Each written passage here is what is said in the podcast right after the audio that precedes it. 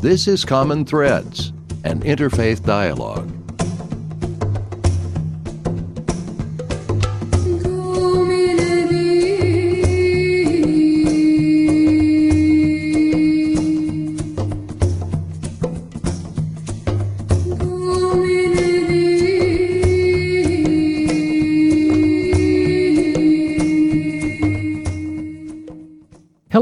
I'm Fred Stella, President of the Interfaith Dialogue Association. Welcome to another edition of Common Threads. Over the years, we've had a few people on to talk about what is termed mystical Christianity. Now, that's kind of a loaded term that means different things to different folks. I imagine that many, if not most, tend to think of a more Gnostic view of the Gospels when they hear us talk about mystical Christianity. There are some who want no part of anything called mystical, as they tend to relate the word to things like palmistry, tarot, or magic. But Christians have an ancient and venerable tradition in mysticism. But most of that has been expressed in the Catholic or Orthodox denominations. And even then, many in the Church prefer to keep the mystics locked up in the attic like a crazy uncle. In Protestant circles, it's rare that one hears talk about this subject. In evangelical Protestant circles, even rarer. This is why the book that we're discussing today may be said to be groundbreaking. In The God of Intimacy and Action, Tony Campolo, and Mary Albert Darling take great pains to introduce ancient spiritual practices to an evangelical audience in a decidedly Protestant Christian way, even though much of what is in the book is drawn from Catholic saints and practitioners. So our guest today is co-author Mary Albert Darling. She's an associate professor of communications at Spring Arbor University, right here in Michigan, and teaches at the undergraduate and graduate levels. She's a graduate of Spring Arbor with a double major in philosophy and religion and in psychology. She received her Master of Arts degree in Communication Arts and Sciences from Western Michigan University. In November of 2002, she completed a two year program in spiritual direction offered by the Manresa Jesuit House in Birmingham. She designed and teaches a class on spiritual direction at Spring Arbor. And uh, in addition to teaching, for which she received the Spring Arbor Teaching Excellence Award. Mary regularly does spiritual direction primarily with university students. She also talks on such topics as the connections among faith, learning, and living in interpersonal and public communications. Mary especially loves talking about spiritual transformation and the spiritual disciplines. So we welcome to WGVU's Common Threads Mary Albert Darling. Mary, welcome. Thank you. It's nice to be with you. Yeah, uh, I, am curious. Uh, let's start off by saying, how did this book come to be? That is to say, at some point, you and Tony Campolo got together. Uh, tell us a little bit about your relationship with him and, and how that may have led into the book. Okay, well, I used to do the coordinate the chapel program at Spring Arbor University uh, several years ago, and uh, Tony was just the the most sought after speaker in on college campuses during that time, and so I got the opportunity to host him three or four times over the period of about nine years and so we got to be friends. We really we hit it off we clicked. I remember when i first heard tony i really didn't know much about who he was but as uh, he sat there and talked about jesus and about the poor and oppressed, I just remember my spirit just going, "This is truth. This is this is truth." The way that he is putting this together, I've quite never quite heard it that way. And how come I didn't read those verses in the Bible, even though they were there and I'd read the whole Bible? Uh, so we got to be friends uh, several years ago, and then I did a spiritual direction program at, uh, about seven years ago, and had reconnected with Tony because our current uh, chapel director, our chaplain, I invited him back to speak. So we got we got reconnected. I started telling him about my spiritual direction program, and that's the book evolved out of what I was learning and what I knew he was all about. And um, tell us a little bit about how you define mystical Christianity. Yeah, that, that I think that's a really important question because that does raise all kinds of red flags for people. Um, for us, we're trying to reclaim the word because we believe that if you are a Christian, you are a mystic. But just like the word Christian or feminism or a lot of words, you know, it has a whole lot of different connotations uh, depending on who's defining it. So we want to reclaim that word, and we see mystical Christianity simply uh, about having an intimate relationship with Jesus, a real relationship where we recognize that the Spirit of God, that Christ is in us and that that makes a difference in our lives and in how we treat and love other people. Uh, You have uh, in the beginning of the book, you have a list of types of mystical experiences. Let's let's go through those. Uh, Okay. Start out with uh, new insights. What what kind of experience is that? a, a new insight would be something you know it's it's something that you've you've you've heard maybe something that you've read and all of a sudden you know you read it again and you you see it in a whole different way than you've ever seen it before. And and we talk about that being mystical. Uh, we talk about that uh, and and we're talking about Christian mysticism. We're talking about Christ in us. We're talking about paying attention to the Holy Spirit and the Holy Spirit speaking to us. So these different types of mystical uh, experiences, we want to say, okay, that is, and we believe that that that is the Holy Spirit in you. Like if you're reading the Bible and you come up with a different way of, of seeing something now. What I do need to say there, though, is that we also believe that you need to test the spirits, and you need to do this in the context of a of a Christian community. So just because you think, hey, this is a new thought, you know, people have based whole systems of thought on things that are wrong, and and that's not what we're talking about. We're talking about testing the spirits and doing that in the context of Christian community. And the I thou relationship, which uh, of course many of us associate with uh, Martin Buber, and you certainly give him credit. Uh, first of all, let's define the I thou relationship and then talk about it i- i- as it is expressed in the book. Okay. Well, how how I see the I thou relationship is that um, oftentimes we we look at people as I it, and that is that we treat people as objects. Sometimes even if we don't realize we're doing that, we might not admit that we're doing that. But we, you know, like the the cashier. That's the example I like to use. A cashier at the store. I'm I'm impatient. I'm trying to get out of the store, and they're being slow. And am I looking at that person as a real person, or just as someone as an end as an end to my a means to my end? Uh, so if it, I'm looking at that person just to fulfill my needs, then that would be an it, an objectifying of the relationship. But if I I look at the relationship as, as an I thou. That means I connect with someone at a different level. That that that I I look at that person as someone made in the image of God. That person is worthy. I treat them I treat them with respect and with love and with compassion, and not as an object. And that that changes the way that we see people. When you look at the cashier as as a person made in the image and likeness of God, that changes the way that we relate to people. Now, I would imagine that so far, just the two that we've talked about, uh, new insights and uh, an encouraging of an I thou relationship, most people would say, eh, it doesn't sound too mystical. That sounds like what uh, we all should be doing anyway. Now, when we come to the, the third uh, um, new, uh, or, or I should say, the third experience, it's heightened awareness. Now, that's something that I can imagine somebody going, "Uh oh, here we go. Now we're now we're going towards the deep end." What what is heightened awareness?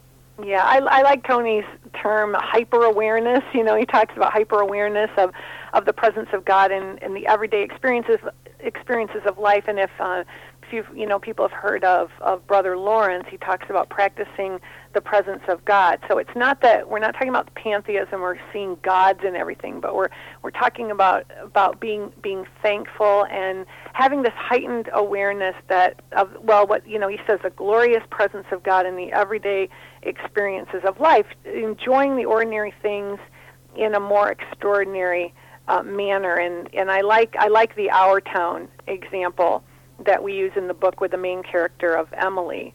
You know, where she says, you know, why did I why did I not see this? You know, she's she has died and she gets to come back for one day and everything is glorious to her. The you know, for me it's like the morning coffee becomes almost a sacred moment smelling that coffee and just being so grateful for smell and it, it's a lot about gratefulness. I have a, a friend colleague who believes that cultivating a spirit of thankfulness and gratefulness is the most important spiritual discipline that we can that we can practice.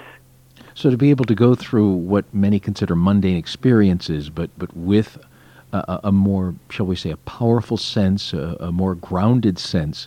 Uh, so instead of just taking a drink of water, maybe taking that drink of water uh, as you would if you hadn't had a drink all day or in a couple yes, of days. Yes, you know, I used to get really uh, sick with with my I have two boys, and I got sick with my pregnancies, and and uh, a glass of water took on a whole new meaning because I was dehydrated. I couldn't even drink water without getting sick and drinking that water, that that sip of water, I can still remember how wonderful that was, how grateful I was for that water. And we lose that gratefulness when we get used to something. And so this is about never getting used to the ordinary. That's what the heightened awareness is about.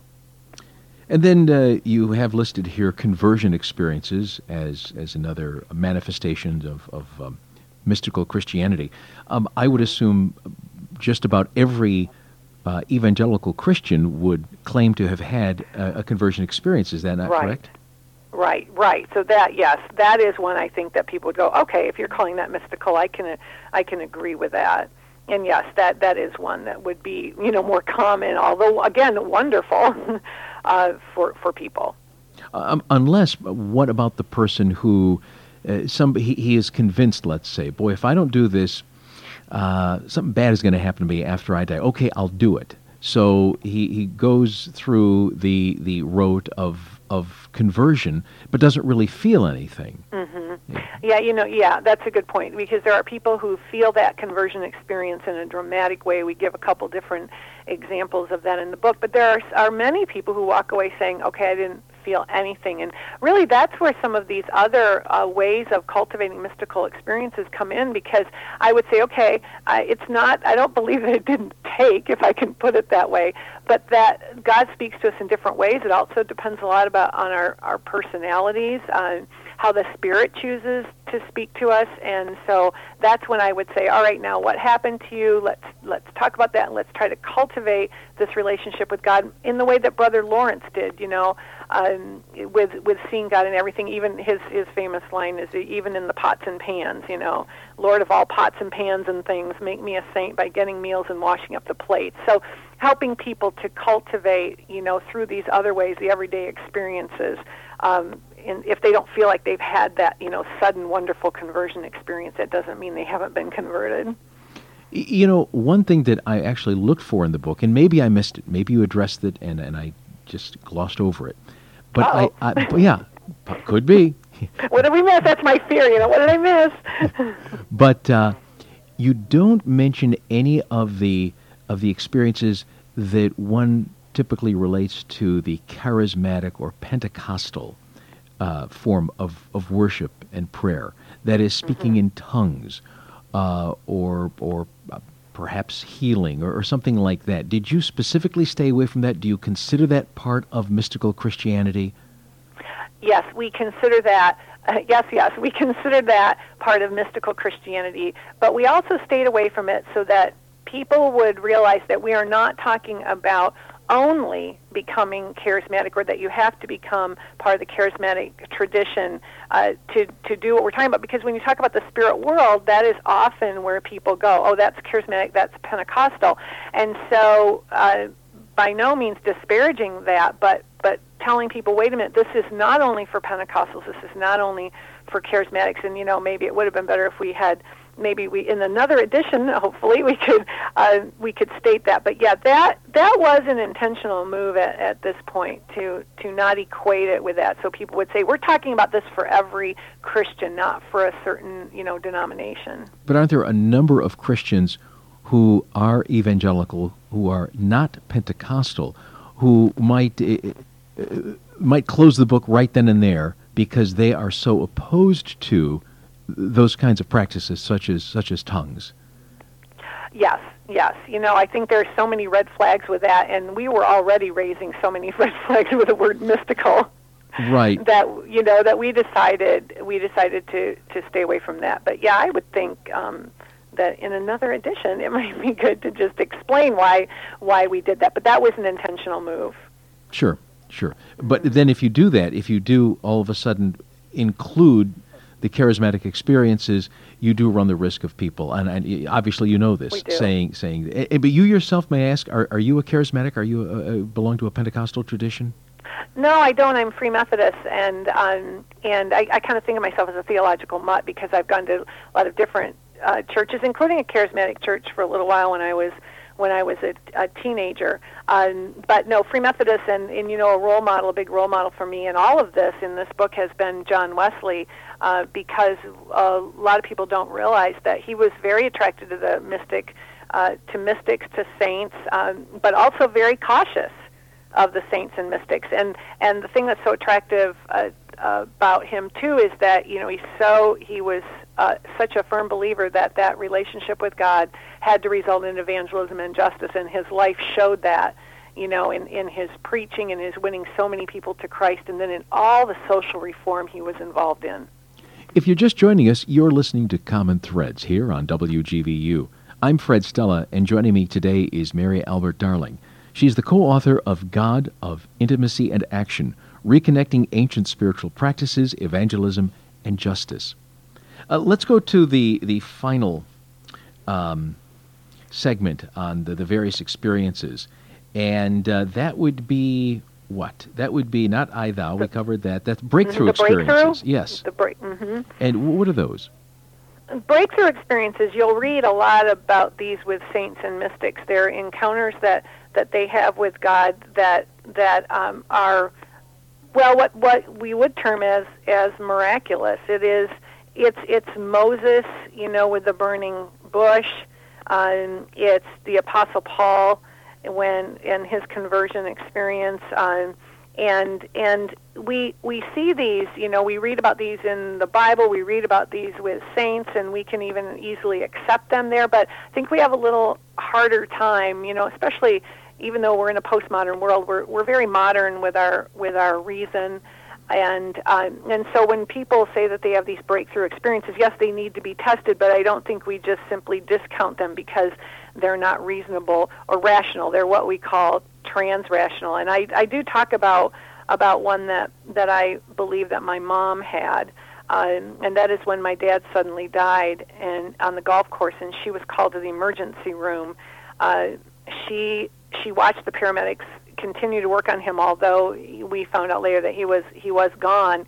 When she walked into that emergency room, she could not look at my dad without seeing a visible ball of light. She told me later there was a ball of light, and she could not see my dad without looking through that light. And I firmly believe that was a breakthrough mystical experience, and that was the light of Christ.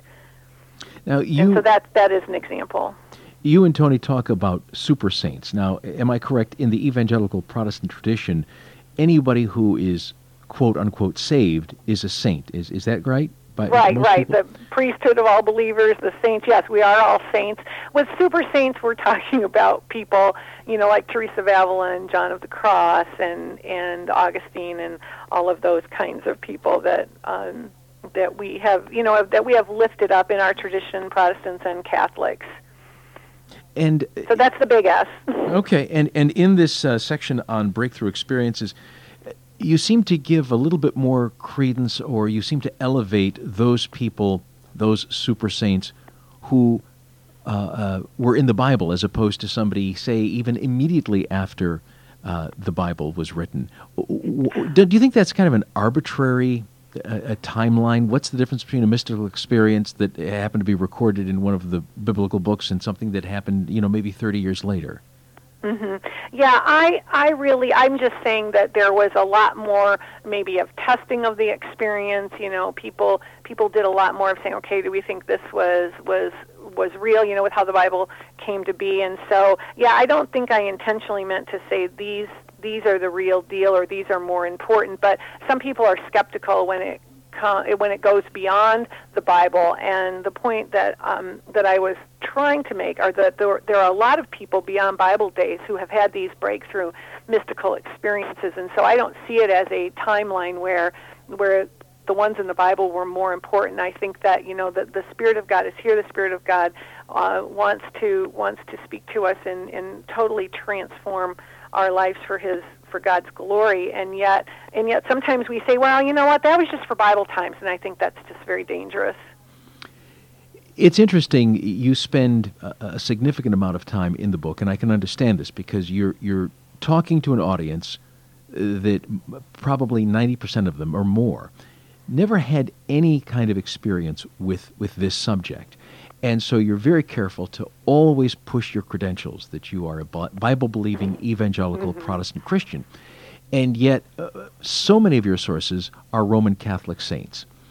Uh, You concerned about that? Have you have you gotten any feedback on that that uh, has Oh, yeah. caused you concern? Uh, Tell us about this this interesting yeah, journey. we, we we knew. You know, Tony and I did argue about whether even to use the word mystical, that part of it. But then we thought, no, we want to reclaim that because we want to make the point strongly that that Christians are mystics. There there are lots of different kinds of mystics, but a, if you are a Christian, we we're talking about mystical in the sense of the intimacy with God, and we wanted to make that point that it is it is not relegated to other people that the, we have the spirit of God in us and that's mystical. But the the part about the Catholic saints I could not have written as a even as a Protestant I couldn't have written this book without it because it was the Catholic the the lives of the Catholic saints that was so inspiring to me and that is what I, I thought I want that. I want that. You know I am not saying that there aren't um, Protestants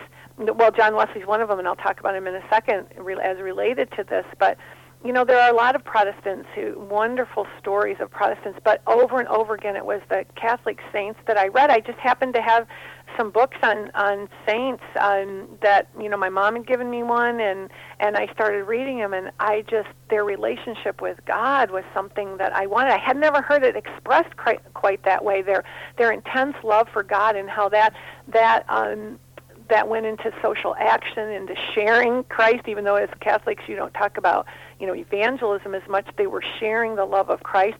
John Wesley had the same experience.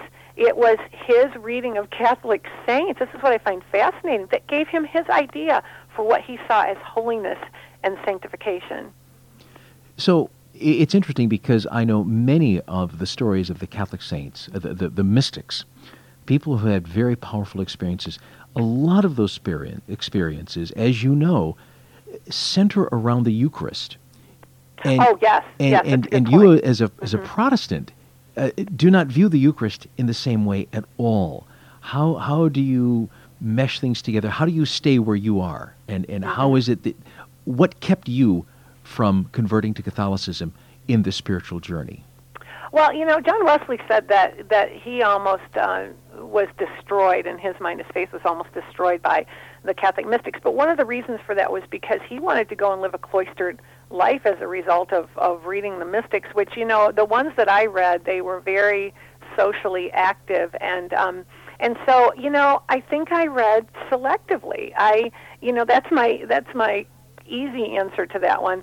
The the the mystics I read, I wasn't reading a lot about about the Eucharist. Uh, uh, when Teresa of Avila is one of them that I've loved reading about her life, and and oh, and there and one of the whole one of the series of books I read was about it was 40 days in the lives of several saints and mystics and it was edited by a protestant david hazard it's called rekindling the inner fire and each book uh, had these these 40 excerpts from a saint and he did not being a protestant he did not focus on the Eucharist. And so, what happened to me in a lot of my reading, um, some of these, like with Richard Foster, he edits uh, the saints. That's what what John Wesley did. So I le- I read some Protestant editions, you know, where they had edited Catholic saints. I also read a lot of Catholic saints myself, and I, you know, I think I just, uh, yeah, went over those verses on the Eucharist, and I looked at it in my own way as how I see communion and how I see, you know, the body and blood of Christ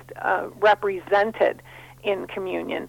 But um, again, back to Wesley, and I I got a kick out of this when I first heard it. He said, "I want you to read the Catholic saints and mystics." But only what I write about them. I've written an edited version, and I love that. And I, I, you know, that in a sense, that's well, that's really what Tony and I have done in this book. It's, it's not supposed to be a book about Catholic saints and mystics. It's supposed to be, although you know that is how it comes across for some people. But for me, it is. This is what these are the people whose relationship with Christ transformed my life. Change, really changed my life. Talk a bit about your um, your journey through spiritual direction training, which I know you did take at a Catholic institution, but I also know that spiritual direction uh, classes, the spiritual direction movement, is very ecumenical. But but uh, Very. uh, tell us how you got into that and what you got out of it. I got into it because another, uh, my a colleague of mine uh, did the program. He's a staunch Free Methodist. Found out about the program, and and the people who and so that's how I got into it with a friend of mine. We did it at the same time. She's another Free Methodist from birth, uh, and and so we both took these classes, and they were so welcoming. Uh, there were probably in the class of 25 there were five of us who were not catholic and it focused on on the spirituality of saint ignatius. And so they didn't talk so much about catholic doctrine as much as it was a it, it was called a spiritual direction program in ignatian spirituality. And so we learned about ignatius's prayer practices that that drew him into a transforming relationship with Christ. And then from there I just caught on to some practices of prayer that I had never known about. They were new to me. They were not new at all. They were hundreds of years old, steeped in, in church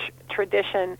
And the one of them that we talk about in the book, the Prayer of Examen, that Saint Ignatius taught um, his followers that if you are going to abandon one prayer during the day, never ever forsake the Prayer of Examen. And the Jesuits are still taught that. Those were the followers of Ignatian spirituality. They're still taught that today. Never forsake the prayer of examen. So these prayer practices, I started doing these in the program, and they really, I, I saw them as, as transforming and freeing. And so, so the program was not so much to me Catholic as it was about Ignatius's own journey into intimacy with Christ that led him out into the world. Uh, Mary, we're uh, down to the wire right now. Uh, okay. So, but before we leave, I, I want to ask you. Besides uh, uh, getting the book itself, are there any websites that uh, you can recommend to people who would enjoy this book? you mean what's websites about the book? Websites about the book, yeah, or or basically on on evangelical mystical Christianity.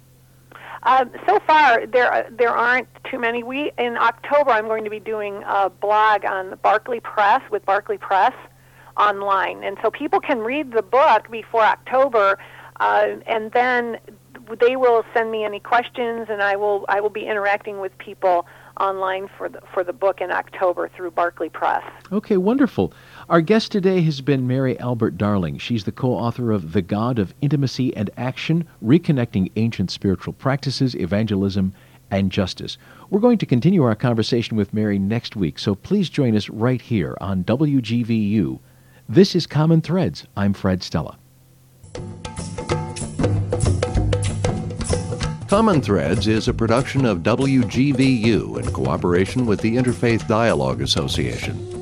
The views and opinions expressed are not necessarily those of the station, its underwriters, or Grand Valley State University. In many cases, the participants on this program represent themselves and may not be designated spokespeople for the faiths they represent.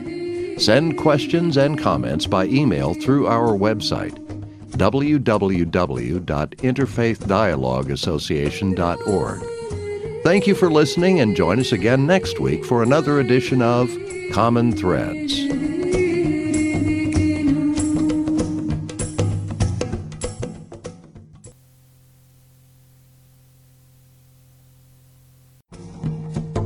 This is Common Threads and interfaith dialogue.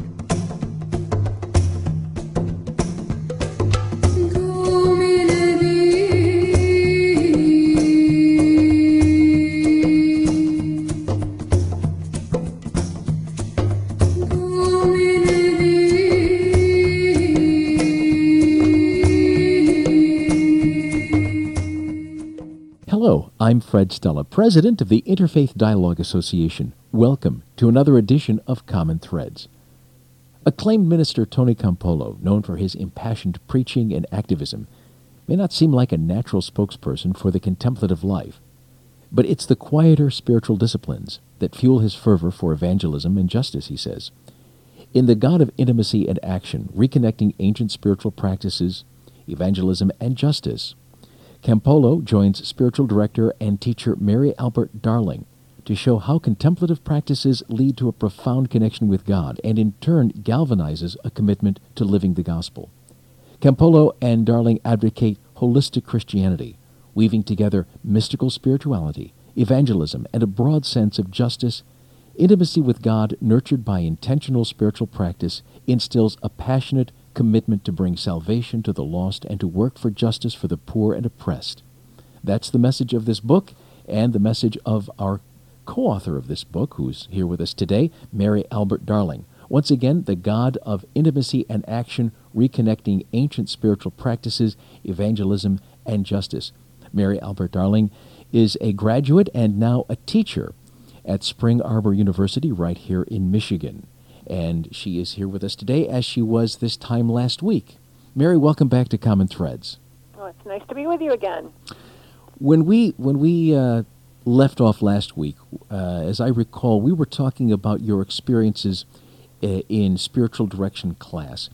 But mm-hmm. but one thing we didn't really define is what is spiritual direction. What what what is a spiritual director? Um, a, a, lot of people would just say, "Well, the, uh, my pastor is my spiritual director, I guess," because they may have never heard of, of, of this movement. Talk talk about that for a bit. Right, and a, and a pastor can definitely be uh, a spiritual director. And let me throw this out, um, but but just because someone is a pastor doesn't mean they would necessarily be a good spiritual director with with how we're defining it, although I would hope most would be, if not all.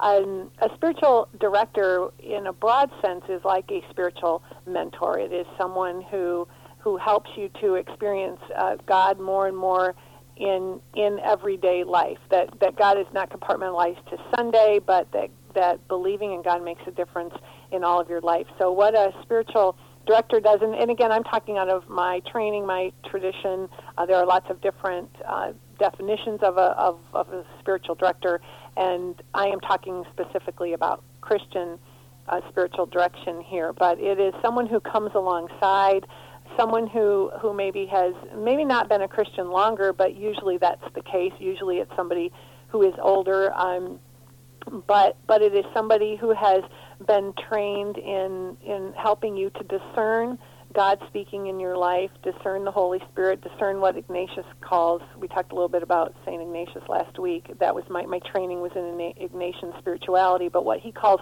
the movements of the Spirit. How do I know when it's the Holy Spirit, and how do I know when it's when it's something else? not of the spirit. And so one of the main things that a spiritual director does is is listen and a spiritual director also helps someone to broaden their prayer life with God to the point, you know, ideally where you would learn to do what the Apostle Paul called pray without ceasing. And obviously, then, you have a spiritual director. Yes, I do. I do. Um, and actually, my spiritual director, I had talked um, before about the colleague who went into the program, and and he has been my spiritual director. And, and, and spiritual with spiritual directors, uh, this is something that's different with what we often think of as counseling and mentoring. Uh, spiritual directors, you can meet with them anywhere from one once a week to once every six weeks. Uh, traditionally, it's been about every four to six weeks. It's not as often as some people think. And, and from my understanding of uh, of the movement and the program, uh, there's a lot of cross fertilization. That is to say, your spiritual director is Methodist, you are Methodist. Uh, right? You, you, I think you said last week this gentleman right. was Methodist, but your spiritual director could easily be a Catholic, or you could be a spiritual director to a Catholic, or to a Baptist, or to uh, you know an Episcopalian, right? Right, right. In the book, we ta- I we I do take a lot of time, well, several pages to to talk about how to pick a spiritual director uh, because you would want, as far as you know, the basic tenets of your faith, you would want, hopefully, you know, you probably would want that to be to be consistent. Um, but other than that, we just give some other guidelines that we think are good because you know we really believe that that the intimate relationship that we're talking about, this intimate mystical relationship with Jesus, really does draw us to want to evangelize and work for justice. And so, if you're a spiritual director isn't on that same page, we would advise that you, you keep looking uh, because we think that that's the necessary outcome. What Jesus was talking about, if you're his, Jesus said in John 14, if you're my friend, you do what I command. And, and Jesus commands that we love one another and that we do that in, in word and in action. And so if a spiritual director keeps you kind of inwardly focused, then we would, we would caution you to go to somebody else. Right. So it's a more, uh, more of a matter of personal philosophy personal philosophy as opposed to denominational allegiance. Yes, yes. And of course, throughout the book, you, you talk about intimacy, intimacy with God, intimacy with Christ. And you bring up the Hebrew uh, the term yada, to make known. Mm-hmm. Tell us about this a bit. Yes, in um, well, the the Latin root for intimacy does mean to make known. It's that that is that Hebrew word. It means to know intimately, and oftentimes when we, I believe that when we see the word know in the Bible, we start to we think of it more as a head knowledge. Okay, I know the scripture. I know what I'm supposed to do. I'm supposed to follow this and do this, which yes is is important, but it's not enough. And one of my favorite uh, verses for this is John five thirty nine through 40, Jesus says, You search the scriptures because you think that in them you have life, and it is they that testify on my behalf. Yet you refuse to come to me to have life. And so the knowing is an intimate knowing. When, when, when Paul says, I want to know Christ in Philippians, he says, I want to know Christ. That doesn't mean, he didn't mean a head knowledge. He meant a heart, a heart knowledge. And he was talking about, you know, becoming like Christ in all ways, sharing in the sufferings of Christ. And you can't do that with just a, a, head knowledge, or you can't do it for very long. And also, when in the Bible, when they say uh, to know or he knew her, that also had uh, sexual connotation as well. Correct. Right, and and we're talking about that that deep that deep intimacy. That yes, it does have sexual uh, connotations. We're not talking about that personally in the book, but that kind of of deep deep knowing uh, is is part of that root word. Yes. And I'm sorry, when I read this, I couldn't help. Uh, did you ever see that Seinfeld episode about yada yada yada? yes. I'm sorry, it just jumped out at very me. Very spiritual, very spiritual. well, I'm sure as soon, you know, if they replayed that, people would want to go out and buy our book now that it's out.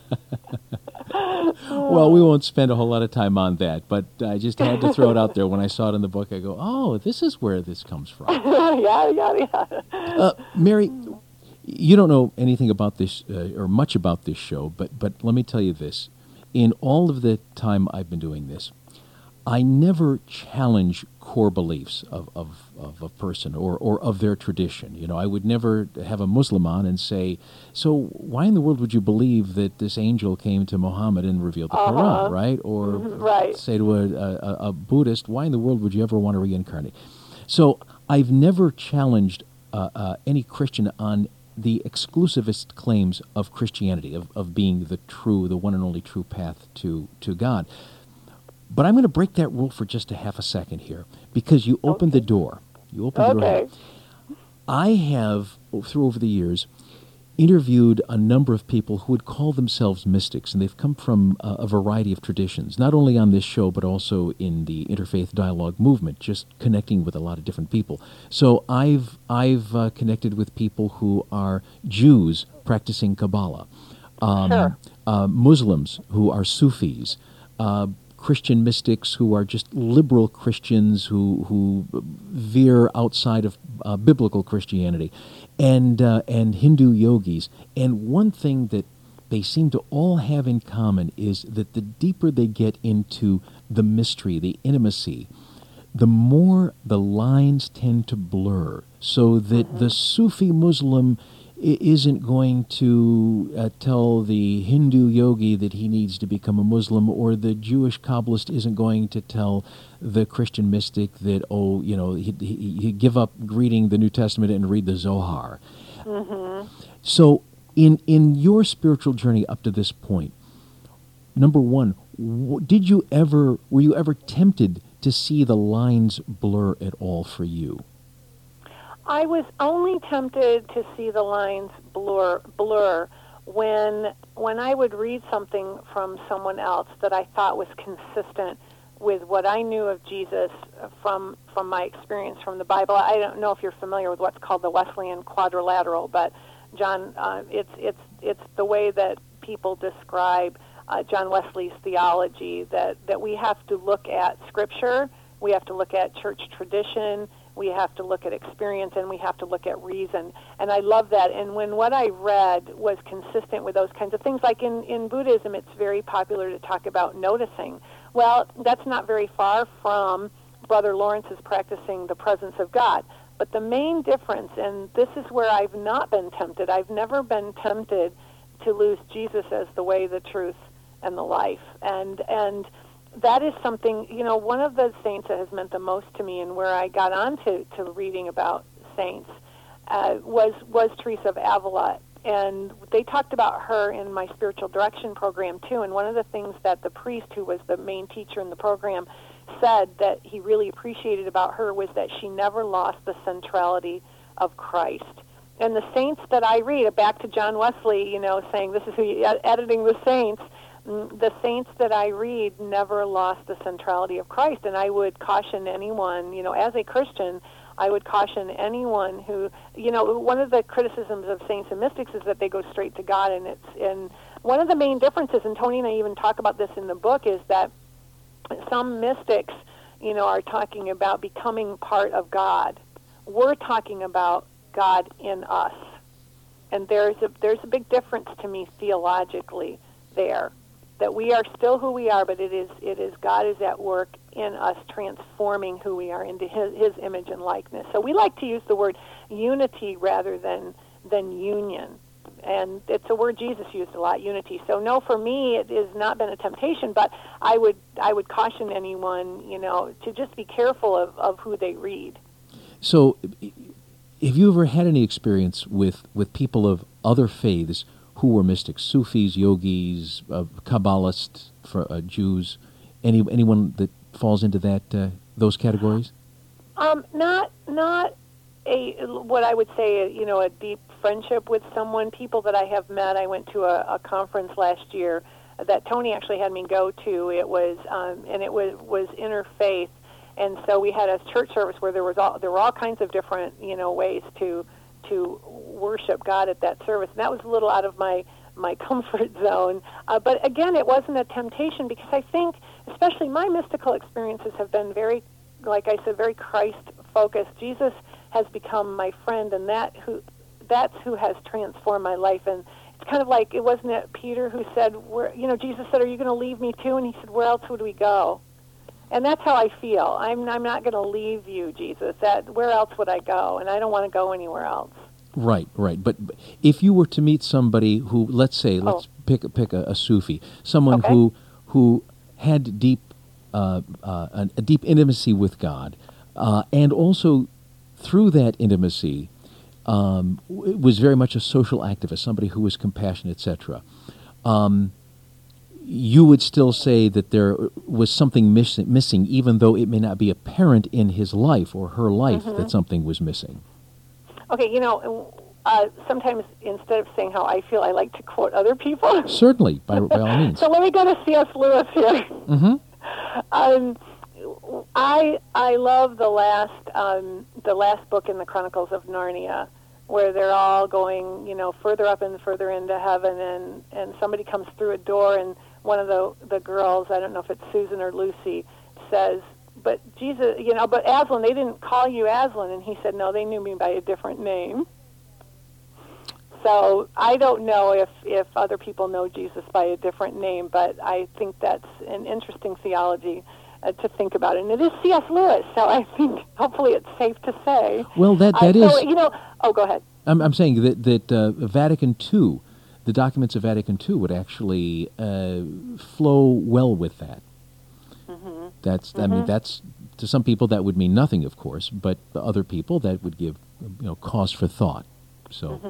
and you know what I do when I do talk to people from other faiths is I try to, you know, it's a good communication uh, communication um, principle is is that you know you try to establish common ground, and I find conversations to be very easy with people if they know that you are are making connections with them. That doesn't have to mean that you agree, but you can, you find common threads, and I think that you can do that, especially if we do believe that all truth is God's truth. Then there are some common threads, and there are truths of God out there. Uh, you know, many truths of God that you can have conversations with with people from from different faiths. For example, if you go to the heart of a lot of religions, there is a strong commitment to love and justice. You know, and and and that's obviously incredi- incredibly biblical. Right, right, and and many people in the interfaith movement they're not trying to, to blur the lines. Really, they're trying to to to encourage this kind of cooperation so that justice may be served in society at large. Right. Uh, if you and I do think I, you know what, I think we will find in, uh, you know, I'm not obviously the first person to say this, but making connections with people and loving people and and trying to accept people even with different beliefs will go a lot further for people being attracted to Christianity than than than some kind of hate talk. Even though we won't admit that it's hate talk, it often comes across that way. It's been said. If you're just joining us, you're listening to Common Threads here on WGVU. I'm Fred Stella, and joining us today is Mary Albert. Darling, she is the co author of The God of Intimacy and Action Reconnecting Ancient Spiritual Practices, Evangelism, and Justice. You talk about the, the New Testament in the, uh, in the chapter Christian Mysticism and Working for Justice. And it says here that the, the Gospels were not written in classical Greek, but a, a term that's used here is rap Greek. Doesn't mean that it rhymes. doesn't mean that it necessarily rhymes. right.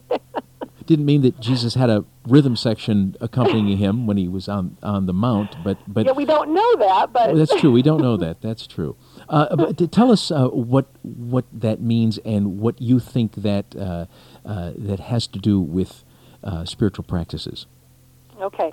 Well, uh, you know, and, and, what Tony was specifically referring to there, and I do like that, that phrase, the rap Greek, uh, that the Bible, uh, you know, has to be read uh, through the eyes of the poor and oppressed. And, and that's because both of us believe, and, you know, he writes this, that it is primarily a story of, of, of deliverance of oppressed, of oppressed people. And, and so we, you know, we all tend to read the Bible through our own eyes, and, and we want to read selectively sometimes, but he's saying if you look at the whole story of the Bible and the whole salvation story, you're going to see a story of, of freedom from oppression and people working for freedom from oppression, and the Bible needs to be read that way, you know, and it, for to go to for extremes here. Uh, you know, we're not talking about a health and wealth gospel. We're talking about, you know, Paul saying, I want to share in the sufferings of Christ. And that's different from health and wealth.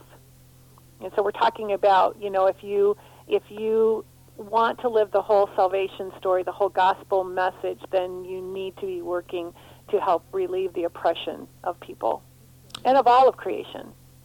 Let's uh, let's uh, go to the actual practices themselves that you find uh, so mm-hmm. enlivening and are really the, at the core of the book. Uh, it because mm-hmm. there there's a lot of books written about um, mystics, about mysticism, but uh, some of them will just tell you about but about it in a very general way. You're very specific. If if somebody reads this book and is very committed to these practices, you give them sort of a recipe.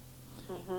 Yeah, and and that was very intentional because. Um, you know, I, I've read a lot of books where I say, hey, that's really good, and then I put it away and I don't do anything with it. And it is the practicing. It's not, it wasn't the learning about these practices. It was the doing these practices that transform my life because you can think something sounds good, but unless you try it and you see the transformation, uh, you you won't know. And so that was what was really important in my spiritual direction program is that they we not only learned about these, we did retreats where we we were in these prayer practices, and and it's not something that you just do one time. And people might think it's ironic that I talk about different prayer practices, the importance of them, and the importance of a bunch of different spiritual disciplines in one of the chapters, and yet I only talk about three practices. And so I want to make it clear to people that I, it, I'm not saying that these are the only three you do. They're not the only three you do. It's just that, you know, I'm, I'm a firm believer in intercessory prayer. I don't talk about intercessory prayer in the book except to make mention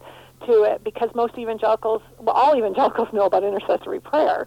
And so I'm talking about these specific prayer practices and methods for them that I really, I so desperately want people to try because, and not just try once, because they really have, they've made such a huge difference in my life and in the lives of so many people I know who are learning to practice these students of mine who have caught on to these, who are really interested in these prayer practices and that who see a difference in their lives and in what they're interested in and what they want to be about. So let's talk about a couple of these. We, we talked about examen uh, last week, uh, mm-hmm. briefly, uh, uh albeit, but um, let's talk about centering prayer and Lectio Divina. Uh, we can start with either one. Okay, um, I'll start with, with Lectio Divina because that one uh, is is centered in in reading the scripture and in how you read the scripture. So many of us read the scripture for study, and and that is necessary, but it's not sufficient. We also need to learn to read reflectively, to have the Spirit speak through us uh, while we read, and we often don't do that. We will read as if we're reading a textbook and say, "Okay, this is what I need to do," and not recognize that the Spirit of God is alive in those words and that they can make a difference in our lives. So Lectio Divina is pretty simple. It's reading a passage of Scripture, not a very long one, and then and then sitting in in prayer and and reflectively going over those words and and having the Spirit speak to us. And there's a couple different ways that you can do it. You can do it the way I just described, where you kind of sit with how I described it is you sit with the verse and you say, God, if there's something you want to say to me, I'm just going to sit reflectively with these words as I read them slowly. Another way that you can do it, and Ignatius talks about this, is that you enter into the Bible story and that you you become a part of that story. You know, John Ortberg has a whole book on this himself called "If You Want to Walk." Um, if you want to walk on water, you've got to get out of the boat, and that's what I'm talking about. I even I talk about an example of that in my own life in the book, um, where you know I did Lectio Divina on that on those verses, and I was hanging onto the boat, and Jesus was saying to me, you know, you've got to let go, and I I have a whole description of what happened there, and it wasn't that I was writing the script. This was happening to me uh, as I was doing this reflection and drawing closer to Jesus. I, there's been nothing that has drawn me into more intimacy with Jesus and more friendship with Jesus than Lectio Divina. And then as it leads into uh, what I, you know, what we talk about as centering prayer or silent prayer. And, and let's go into that centering prayer. Okay. Yeah, that's another scary one for people because they think, okay, what are you doing here? Are you, what are you opening up yourself to? And so we we have methods for all these prayers. I'm a Methodist. I like method, and um, so we have steps for all these prayers. And for the centering prayer, our very first step is a prayer of protection. We give a couple examples of prayers of protection to say, you know, we are not opening ourselves up to other spirits. We are opening ourselves up to the Spirit of God, and we are sitting in silence before God. And we, for all of these prayers, we have Bible verses um, that that these prayers have been have have come from. And so we have some of those verses about being still before God um, in this chapter. But centering prayer is simple. It's it's simple, but it's hard. It's sitting before God in silence. But uh, as Henri Nouwen said, it's like a he said when he sits in silence, sometimes he feels like there are a bunch of monkeys jumping around. His brain is monkeys jumping around in a banana tree. And so it's about continuing to show up, continuing to be silent before God, and having those times expand, uh, ideally into about 20 minutes a day. Historically, uh, that has been a really great amount of time for people to center and to have God's Spirit speak deep to our spirits. That's how I describe it. We're creating space for God to meet us and us to meet God. Do you feel comfortable calling that meditation, or do you try to stay away from that term? I, I stay away from the term meditation for, for two reasons. One is because people are scared of that word. They think it's new age. The other reason is is though it's it's a definition. I use the word meditation as David uses it in the Psalms. I meditate on your word day and night. There's lots of um, the word meditation is used lots in the Psalms, and so we actually use meditation when we're talking about Lectio Divina, as, right? As reflecting, and so yeah, contemplation. That's, that's, contemplation. Pardon? That's right. Uh, f- uh, from what I recall, in the Catholic tradition, what a Buddhist or a Hindu would call meditation, a Catholic would call contemplation. Exactly, exactly. So contemplation, we've we've mentioned that real briefly, but we like to use the word centering or silence. And actually, centering prayer is a precursor to deeper meditation, or what um, has been called historically in the church deep resting in God. Um, but we define these terms, you know, very carefully because we don't want people to misunderstand uh, what we're saying here. We know that they're left up to a lot of different interpretations. So, yeah, we look at contemplation as a deeper kind of, of centering or silence. Well, I would certainly recommend anyone within the evangelical community, if they uh, have any interest in, in this in these practices at all, this is a perfect place to start. Uh, the book is The God of Intimacy and Action Reconnecting Ancient Spiritual Practices, and Evangelism, and Justice. Mary, we're down to the wire. We we have to end today's program, but I want to thank you for uh, both today and uh, your appearance with us last week. It's uh, it's been a very pleasant uh, pleasant uh, couple of half hours.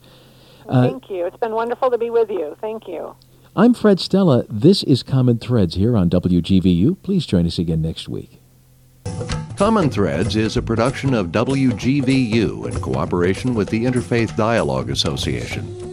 The views and opinions expressed are not necessarily those of the station, its underwriters, or Grand Valley State University. In many cases, the participants on this program represent themselves and may not be designated spokespeople for the faiths they represent. Send questions and comments by email through our website www.interfaithdialogueassociation.org.